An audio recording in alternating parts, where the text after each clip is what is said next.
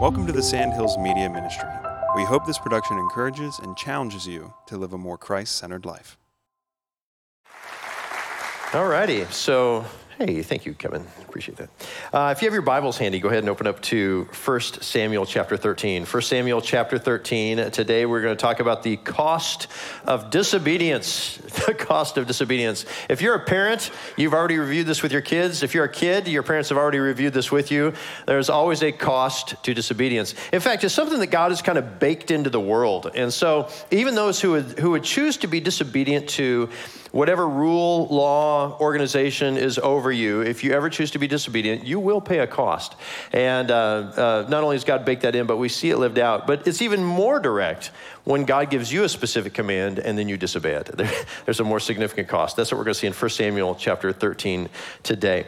Um, in 1 Samuel chapter 13, uh, opening up here uh, right now with Saul stepping into his monarchy. If you were with us last week, what we talked about, there was a bit of a transition, and uh, it was called Samuel's farewell address. So Samuel uh, was the, the main prophet, the priest of the nation. Uh, God was essentially the king of the Hebrews through Samuel, uh, but the people were begging for a king like the other nations because it just made more sense. Somebody to fight their battles, lead them. And, uh, and so God felt rejected, and uh, Samuel expressed that. You guys are rejecting God. Um, but they, they did reject him, and um, so God did appoint for them a king. Their first king ever in this monarchy is Saul. And uh, so now we, we step into learning more about Saul in chapter 13, verse 1. All right.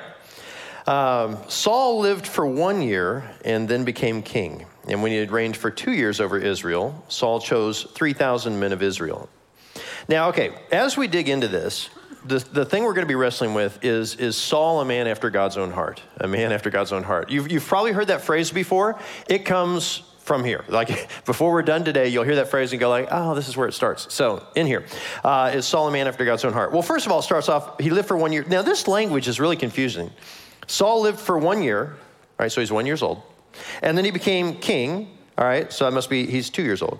And when he reigned for two years over Israel, he chooses 3,000 men. So now at the age of four, he's leading an army of 3,000 uh, people. Yeah, so that's obviously not true. We know that's not what happened because we've already followed his life, and we know Saul was a young man, probably late teens, um, by the time all this stuff begins to happen in his life. And so by the time he's stepping into this season, he's still maybe late teens or early 20s as he's assuming the monarchy. So that's different.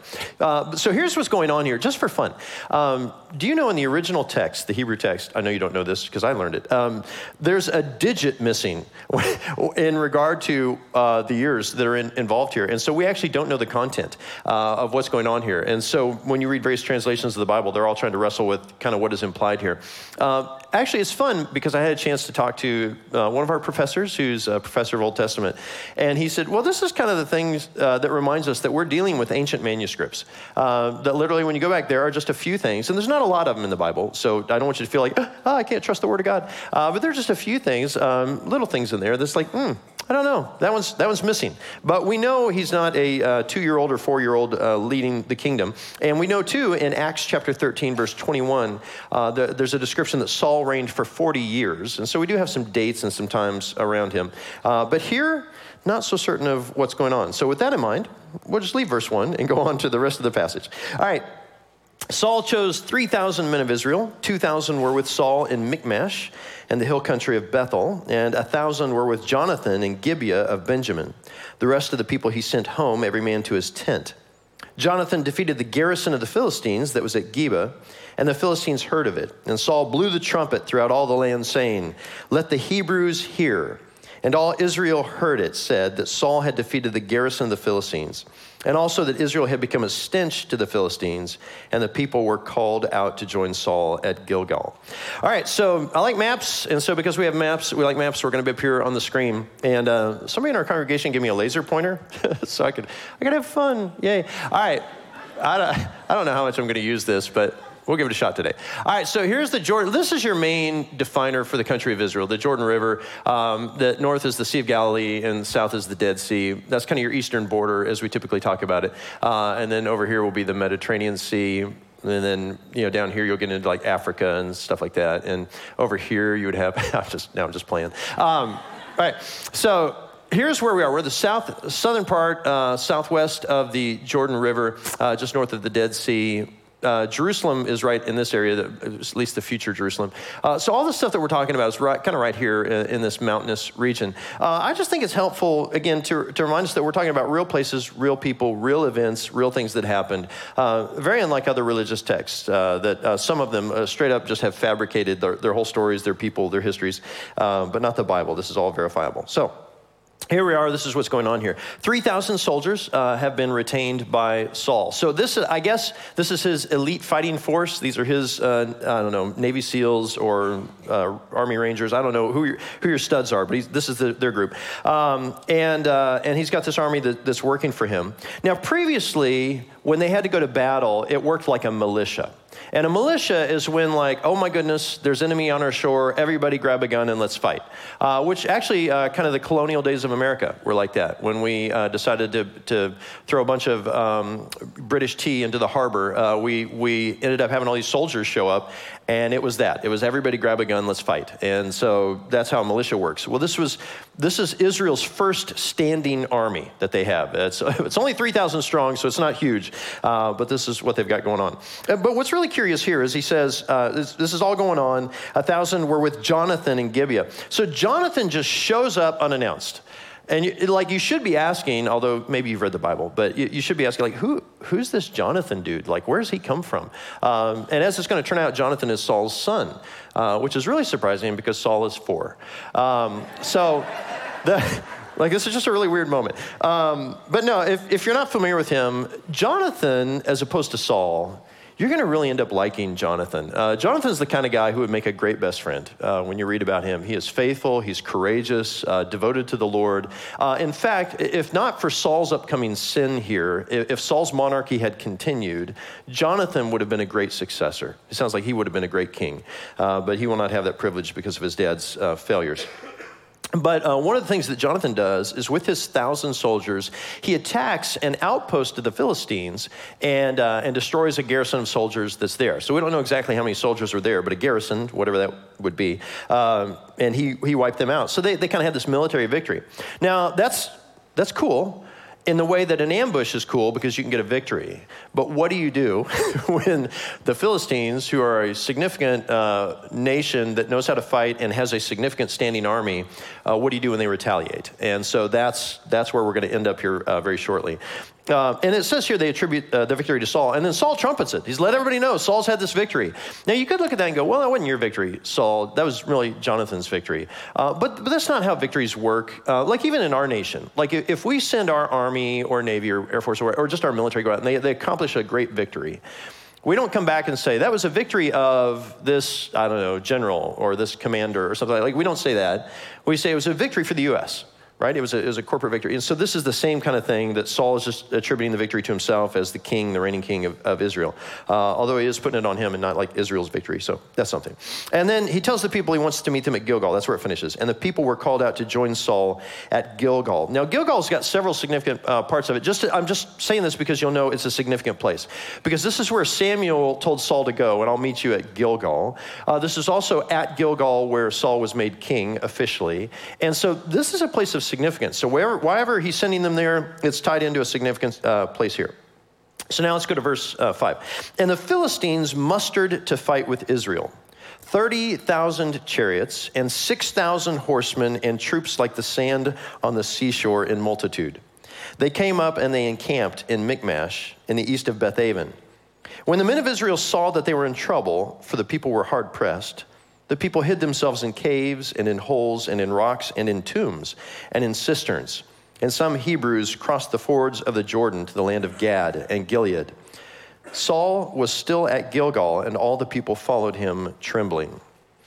All right, so now you've stirred up the hornet's nest, and uh, they're going to respond, and they're going to send 30,000 chariots. Now, chariots, you know, they were what they were, and I, I'm not a, a, person who fought or understands uh, ancient fighting, but uh, I think chariots are pretty significant. Uh, to have 30,000 of them is a lot. And uh, so they've got them. And then they've got, uh, was it 6,000 people on horseback? So that's, that's another big thing. Uh, but the last one's the one I want to draw your attention to. And troops like the sand on the seashore in multitude. All right, so you already had 36,000 to begin with, and then you add like sand on the seashore, people who are standing there with swords, spears, whatever it would be. Uh, now let's just review. How many people were in Saul's army? 3,000. And we have 36,000 plus an uncountable multitude of soldiers. All right, so now you're Israel. How are you feeling right now? Uh, you're feeling like, yeah, I'd hide in a tomb. I would, I would jump in a well. I would hide in a cave. Like, I don't want to be anywhere near uh, what is going on here. It, it, was great when we celebrated this victory of a very small outpost of Philistine soldiers, uh, but now the Philistine army has shown up, and we don't feel so bold anymore. And so the army is beginning to scatter. Uh, people are freaking out. Uh, they're hiding in, in, strange places. And uh, then we get to this next part in verse 8, and we find out that sometimes there's just no time to wait for God, uh, at least in the eyes of some people. Beginning in verse 8 He waited seven days, the time appointed by Samuel. But Samuel did not come to Gilgal, and the people were scattering from him. So Saul said, Bring the burnt offering here to me and the peace offerings. And he offered the burnt offering. As soon as he had finished offering the burnt offering, behold, Samuel came. And Saul went out to meet him and greet him. And Samuel said, What have you done? Now, this is interesting here. So apparently, Samuel has said, Here's what I want you to do. I want you to wait till I get there. And when I get there, I'm going to make an offering for the people. Now, we've studied, for those of us who've been reading through this, and we've been doing the whole book of 1 Samuel, we have, we've studied for Samuel. We have seen that when Israel's in trouble, God shows up right? He, he has taken care of his people. He knows how to provide for his people. They don't have to have a massive army that when God thunders, he can, he can scare the enemy in their boots and give victories to Israel. We've already seen that. That was chapter 7. So, like this whole idea that God can fight the battle for you, but you're still going to freak out a little bit, right? I mean, like just in real life, in real talk, like this is a real thing that happened. You've got 3,000 people in your army, they show up like the sand of the seashore like you're, even though God's always been there for you, you're going to freak out. And the reason I know that is because it's exactly what you do.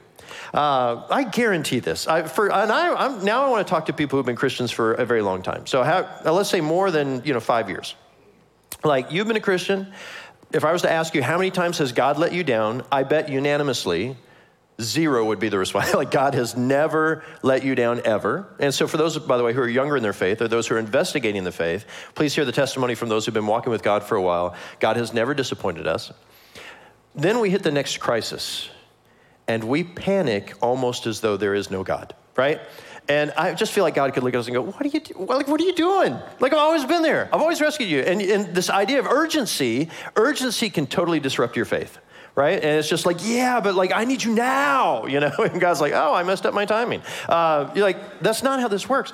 So this is what's going on here with Saul. Saul is like, God's always provided, He's always trusted. He put me here as king, and yet right now I need Him. There's an army in the doorstep. S- Samuel said, Wait seven days. He's not here. It's been seven days. We got to move on. We don't have time to wait anymore. So now he's wrestling with, with timing, and now it's getting uh, a little wonky. So he does something he should not have done. Like there's all sorts of things you can do as king, but you don't get to be priest as well.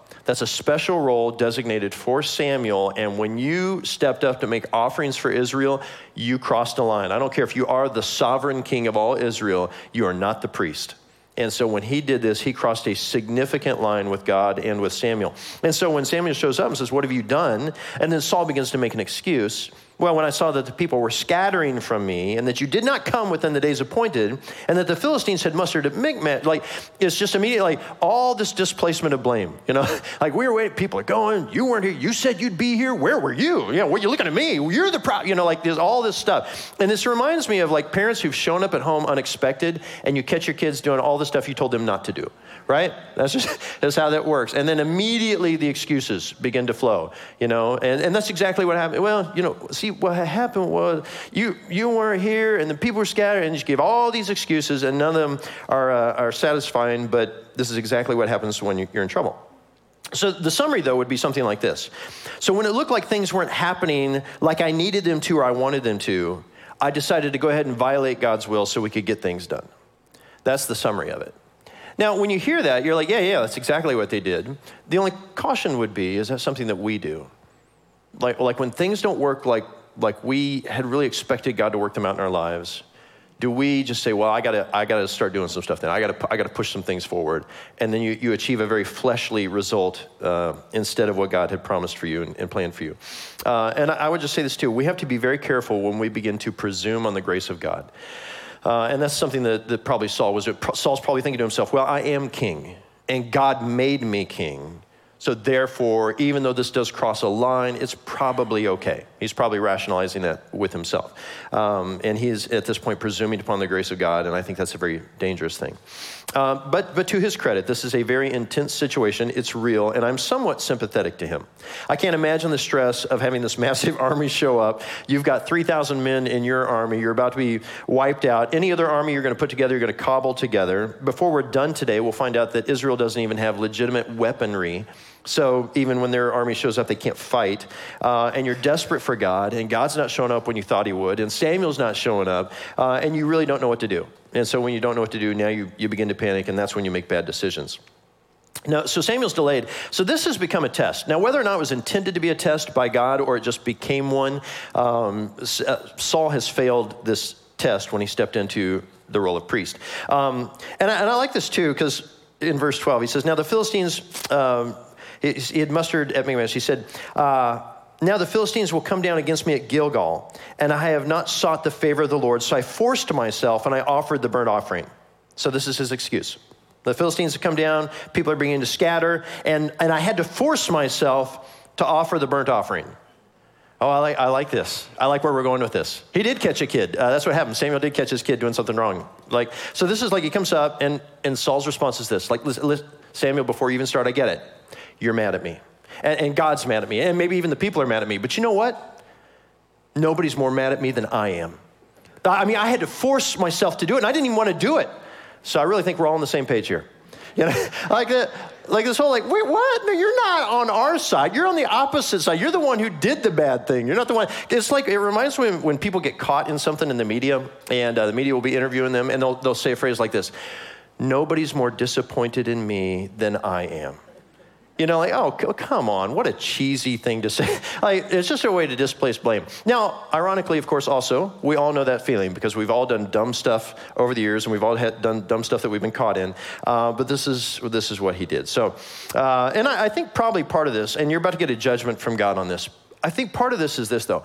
When you're the king and you publicly disregard the Lord's will, what are you modeling for the people?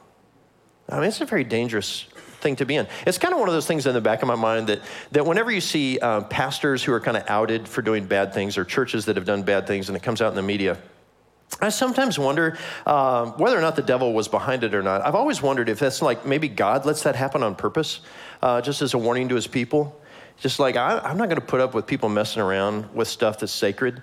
And so I'm going to let you be caught. I'm going to, I'm going to expose you. I wonder if God does that sometimes. But that's certainly what happened uh, here. He gets caught in the middle of it. Now he's exposed.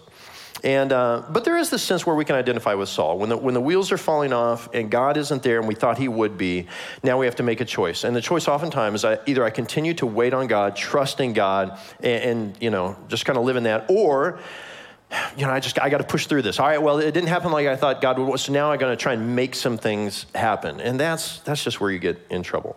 Uh, verse 14 now. Well, maybe we'll back up to, to 13. And Samuel said to Saul, "You have done foolishly." You have not kept the command of the Lord your God, with which he commanded you, for when the Lord then the Lord would have established your kingdom over Israel forever. But now your kingdom shall not continue the Lord has sought out a man after his own heart. All right, very important phrase that will come back several times. Uh, he has sought out a man after his own heart. And the Lord has commanded him to be prince over his people, because you have not kept what the Lord commanded you. And Samuel arose and went up from Gilgal. The rest of the people went up after Saul to meet the army. They went up from Gilgal to Gibeah of Benjamin. All right, so now you get this pronouncement, and this pronouncement would have been so hard to hear. But the idea is this Saul, you have sinned so significantly that now your entire line, generations, will pay the price. You have lost the monarchy. Uh, that's just a, that is a condemnation that would have totally rocked his world. You've blown it so severely. It's like there's no forgiveness in this one. God's looking for a man after his own heart. And you know, it did make me wonder this. Like, so he is just he found out he sinned so bad he's going to suffer a consequence that lasts with him forever. Like, it, it did make me think. I wonder if anybody ever wonders, like, can I sin so severely that God would turn His back on me? Um, and I don't think that's a weird thing to wonder at all. And I've been asked it a number of times over my years in ministry. People ask, you know, have I sinned so severely that there now is no more grace left? You know, am I going to suffer an eternal kind of punishment? Now, there's a couple sides to this. One is there are consequences that last. So when we sin and we sin significantly, a lot of times there are just consequences that last with us the rest of this life. You know, uh, it depends. You could, you know, blow up your family or uh, hurt somebody or whatever it would be, uh, and those those can last. But the idea of forgiveness from God uh, does not rest on your sin, but on God's grace. And so, in this regard, we need to stop and think about this for a moment, just to, just to cover the idea.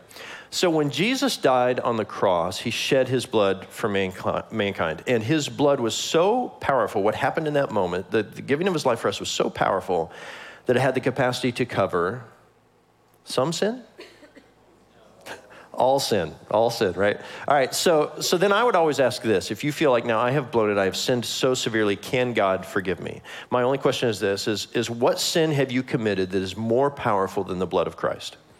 And the answer would be there's, there's no such thing. Like, like the, the blood of Christ covers all things. So then, a truly repentant person who is like, listen, I love the Lord, I legitimately love the Lord, but I have blown it. I'm an idiot. I don't know what I was thinking. I'm so sorry. You know, like, is there still grace for me? There was always grace for you. Jesus died before you'd done any of your sinning, and um, this is just one more on the pile, so to speak. Um, but, but you can never sin so severely you can miss the grace of God through the, the blood of Christ. If you are legitimately a believer in Christ, you're covered. Now, we can talk about repentance and we can talk about uh, submission and we can talk about following and, uh, and uh, how, to, how to kind of work your way out of the, the situation you've created, but that's very different than whether or not God can forgive my sin. And so I just want to want to remind you of that. Now, that being said, then we don't justify our sin, right? We don't go, oh, well, then I'm covered. I could do anything. Like, no, no, no. We don't want to, we don't want to be what the uh, people would call uh, licentious, where we take uh, God's grace as a license to sin. But a little caveat there. But I don't want you to feel like I, like Saul, I blow it so bad it's over. Like, no, there's still grace, there's still forgiveness. Uh, just draw close to Christ. Uh, okay, so, but he's got this horrible pronouncement. It's really hard. Um, uh, one of the things, too, in the midst of this, like, he is He's not being thrown away, so to speak. He's not being rejected for his line just because of this sin. Because, like, the idea is like, you did one thing, now it's over. I don't think it's just the offering that he tried to make, even though he wasn't the priest. I think it's the whole package. Um, his, his actions just reveal that his heart is not right. He doesn't obey the Lord fully, he doesn't take responsibility for his actions. He does a lot of uh, blame displacement. Um, he doesn't put his Lord's the, the, Lord's desires before his own. He's king, but he, but he's king under God. And that's the thing he's forgetting is that you have privilege, you have opportunity, you have strength, you have power. It's all because God gave it to you. Like, don't ever forget who's empowered you to be who you are. Right? Like, we have, one of the things we have this Pledge of Allegiance. We, we say that we're one nation under God. Under God. Like, how, how much do we really live that way? Like, one nation accountable to God, one nation that needs to submit to God. Like, I think we miss some of that. And so, this idea that you got to remember whose you are um, and who you serve under. And, uh, and this whole idea of making the sacrifice, like I had to do this, uh, I needed God's favor. Like this wasn't going to get God's favor, but I don't think it was about that anyway. I think he was lying about that. I, and, and, but part of it, he said, the people were starting to scatter, so I had to make the offering. And, and I think what he's thinking is this just as a leader, these people are going to leave me. They have to fight. We have to, like, they're the only army we have. I can't have them leaving. And so, if this will keep them, I've got to do this. So then again, now he's just being very practical. I will violate God's will if it suits my end. All right, that's, I mean, that's just all sorts of bad. I say it's all sorts of bad, but then I also wave a little yellow flag for us. Like, just caution. Are we doing that? Do we ever do that? We get to a point where like I've kind of waited on God, it hadn't turned out, I'm starting to panic a little bit. I'm just going to go ahead and take a step here. Uh, I've seen that work out in, over the course of life in so many ways in people's lives. Um, but anyway, here we are. Uh, this has gone on. Now, let, just to finish this out, let's go back to verse 15 because we got to pick up the last part of it. Uh, verse 15 says this And Samuel arose, he went up uh, from Gilgal. The rest of the people went up after Saul to meet the army. They went up from Gilgal to Gibeah of Benjamin, and Saul numbered the people who were present with him about 600 men. I mean, oh boy, so hard, so hard. Like 36,000 identified troops, a multitude of unidentified troops. We don't know how many hundred thousand troops he's facing with 600 people at this. It's just, oh, what a nightmare. Verse 16. And Saul and Jonathan his son and the people who were present with him stayed in Geba of Benjamin, but the Philistines encamped in Michmash. And raiders came out of the camp of the Philistines in three companies. One company turned toward uh, Ophrah, the land of Shual. Another company turned toward Beth Horon. Another company turned toward the border that looks down on the valley of Zeboim toward the wilderness. And so now, what the Philistines have decided to do, so they've got this, their army is kind of stationed there. Now they're sending out raiders. And what they're doing is they're just going into towns and they are, they're devastating the townspeople, they're intimidating the townspeople, they're taking supplies, they're taking goods. And what this is doing is pretty strategic, actually. As a military presence, you're just going around and scaring everybody. You're just, you're just freaking them all out. And the idea is like, don't you dare think you're going to fight us. Don't you dare pick up a sword and come after us. Like, it will not end well for you. And so, what they're doing is this is just fear and intimidation, is what they're doing. They're just trying to intimidate everybody, let them know this Philistine army is not going to take it. And so they're trying to steal the heart from Israel. Uh, but the heart from Israel is already not very strong. Go to verse 19. Now, there was no blacksmith to be found throughout all the land of Israel. For the Philistines said, Lest the Hebrews make themselves swords or spears. But every one of the Israelites went down to the Philistines to sharpen his plowshare, his mattock, his axe, or his sickle. And the charge was two thirds of a shekel for the plowshares and for the mattocks, and a third of the shekel for the sharpening of axes and setting the goads. So on the day of the battle, there was neither sword nor spear found in the hand of any of the people with Saul and Jonathan, but Saul and Jonathan, his son, had them. And the garrison and the Philistines went out to the pass of Michmash. All right, so I hope you just heard that correctly. Uh, nobody has any weapons in Israel. They have two swords in all of Israel. Two swords, one with the king, one with his son. How are you feeling about their chances right now? Uh, there's a real David and Goliath kind of situation developing here. Um, so, not yet, a few chapters, but it's getting there. Uh, like this whole thing is crazy. I mean, like I, as I'm looking at this, I'm very sympathetic again to the decisions that they're, they're trying to make here. But I mean, I just can't, this is like buying guns from your enemy so that you can go to war with them. Right? Like, just think about the logic, you know, behind there. I mean, you're showing up the blacksmith. You like, you have to cross borders or whatever. You go into towns. You're like, hey, I need you to sharpen this into a sword for me. We're going to war with your people, and I'm going to need something to kill your friends with. You know, like, how does that conversation work? But here's the dumb thing about this I'm thinking about it. I'm sure there are blacksmiths that would do it because they're probably thinking, at least I'm getting paid, right? I mean, let's be honest. We'd sell out our own people, a lot of us, if we just got, not us, but I mean, people. Uh, we'd sell out our own people if we just knew we were going to make some money. And so, like, I totally can see this whole thing uh, going down there. Um, but I will say this, however, when you have no weapons of war, it means you're going to keep your eyes on the Lord. That, like, that's one of the mercies I think God gives us. One of the mercies I think God gives us is you get to a situation where it's difficult, but you think if you cobble together enough intelligence or strategy that you can figure it out, you can make things work. And so I feel like God's like a step ahead of us sometimes in that. He's like, oh, yeah, yeah. So here's what I got to do I got to take away all your capacity to address this. I got to make it so severe, so significant, so much so that you're like, I have no way out. And right when you get there, God's like, okay, good, now you'll depend on me. So if you ever feel like you're in that situation, like, I have no answers, there is no hope, I don't know what I'm going to do, that actually might be a gift of God. Just so, like, oh, I just want to get you away from trying to depend on yourself as quickly as possible. Now you can just focus on me right? And, and I, we're all going to be in those points in life, and I think Israel comes to that point very quickly here.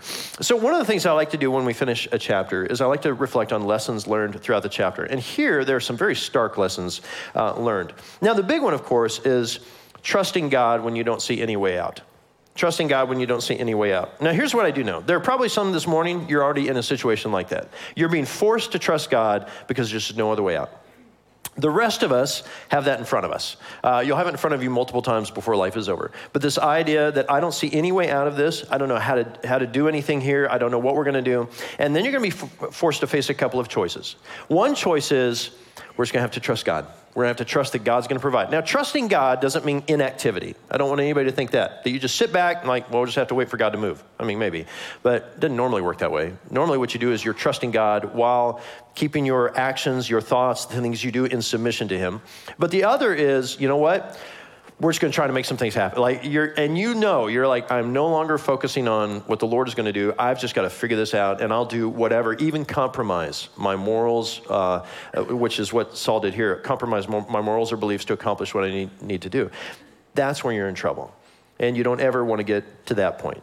Um, you'll, you'll end up, if you, if you pursue your will over the Lord's will, these are the kind of consequences you end up with. You end up married to the wrong person, you end up living in the wrong place, going to the wrong school, working the wrong job, settling for what the world would love to give you instead of what heaven would love to bless you. Like, that's the, that's the exchange that you're making. Uh, now, in all of those things, can you ever mess up so bad that now it's unredeemable? Like, no. No, it doesn't work that way. Like, Saul lost the monarchy, but God didn't just kill him, right? At least not right then. Uh, that story may work itself out different later. But, but like the idea is this. The, the idea is that it's never too late. It's never too late. I want everybody to know it's never too late. And I've had people come to me like, I think I married the wrong person. I think I married the wrong guy. Like, okay, stop, stop, stop. The, you're not going to fix it now by sinning again, right? Like, like, well, then I'll just divorce this. Like, God hates divorce. Let's not divorce. Let's just say now that the God who, who his, one of his main jobs is redemption. Like, let's ask God to redeem this foolish thing that you have done. And that's when God gets to shine. Like he can really take credit. Like you screwed it up, you messed it up, you got there, but now he can show you what he can do in the midst of it. It's because that's what God does. God redeems. He redeems people, he redeems situations. Uh, and in Christ, I will say this in Christ, there's always a path back to restoration.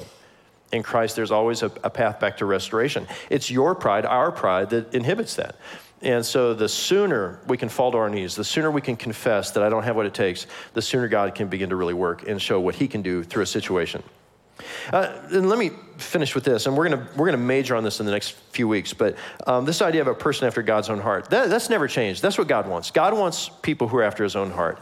And so when Jesus was on earth, he said this in Matthew chapter 10, verse 38 Whoever does not take his cross and follow me is not worthy of me. So Jesus is on this path that he invites us to walk with him. This is a call to walk the path of Christ.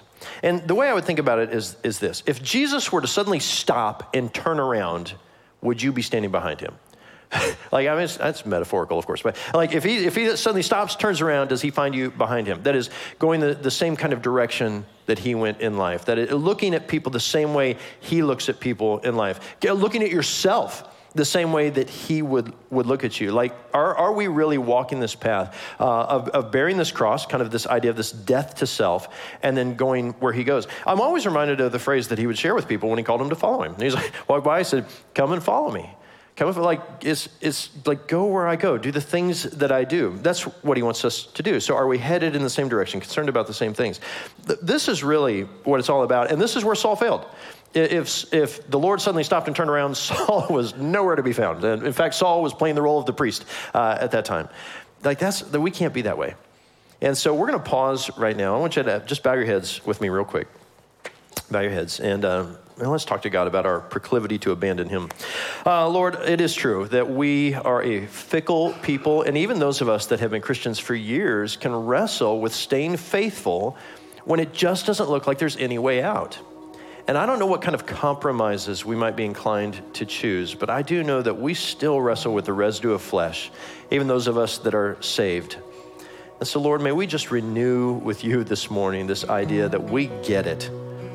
Jesus, you are sovereign. That's what it means for you to be Lord. And we need to remind ourselves, uh, for those of us that have submitted to you, that believe in you, that you are, in fact, our Lord, sovereign over our life. So, Jesus, may it be that you would lead us and that we would release this battle with the flesh to force, as it were, our will upon you and to allow you to work your will through us. We acknowledge your holy name this morning, Lord Jesus. Amen.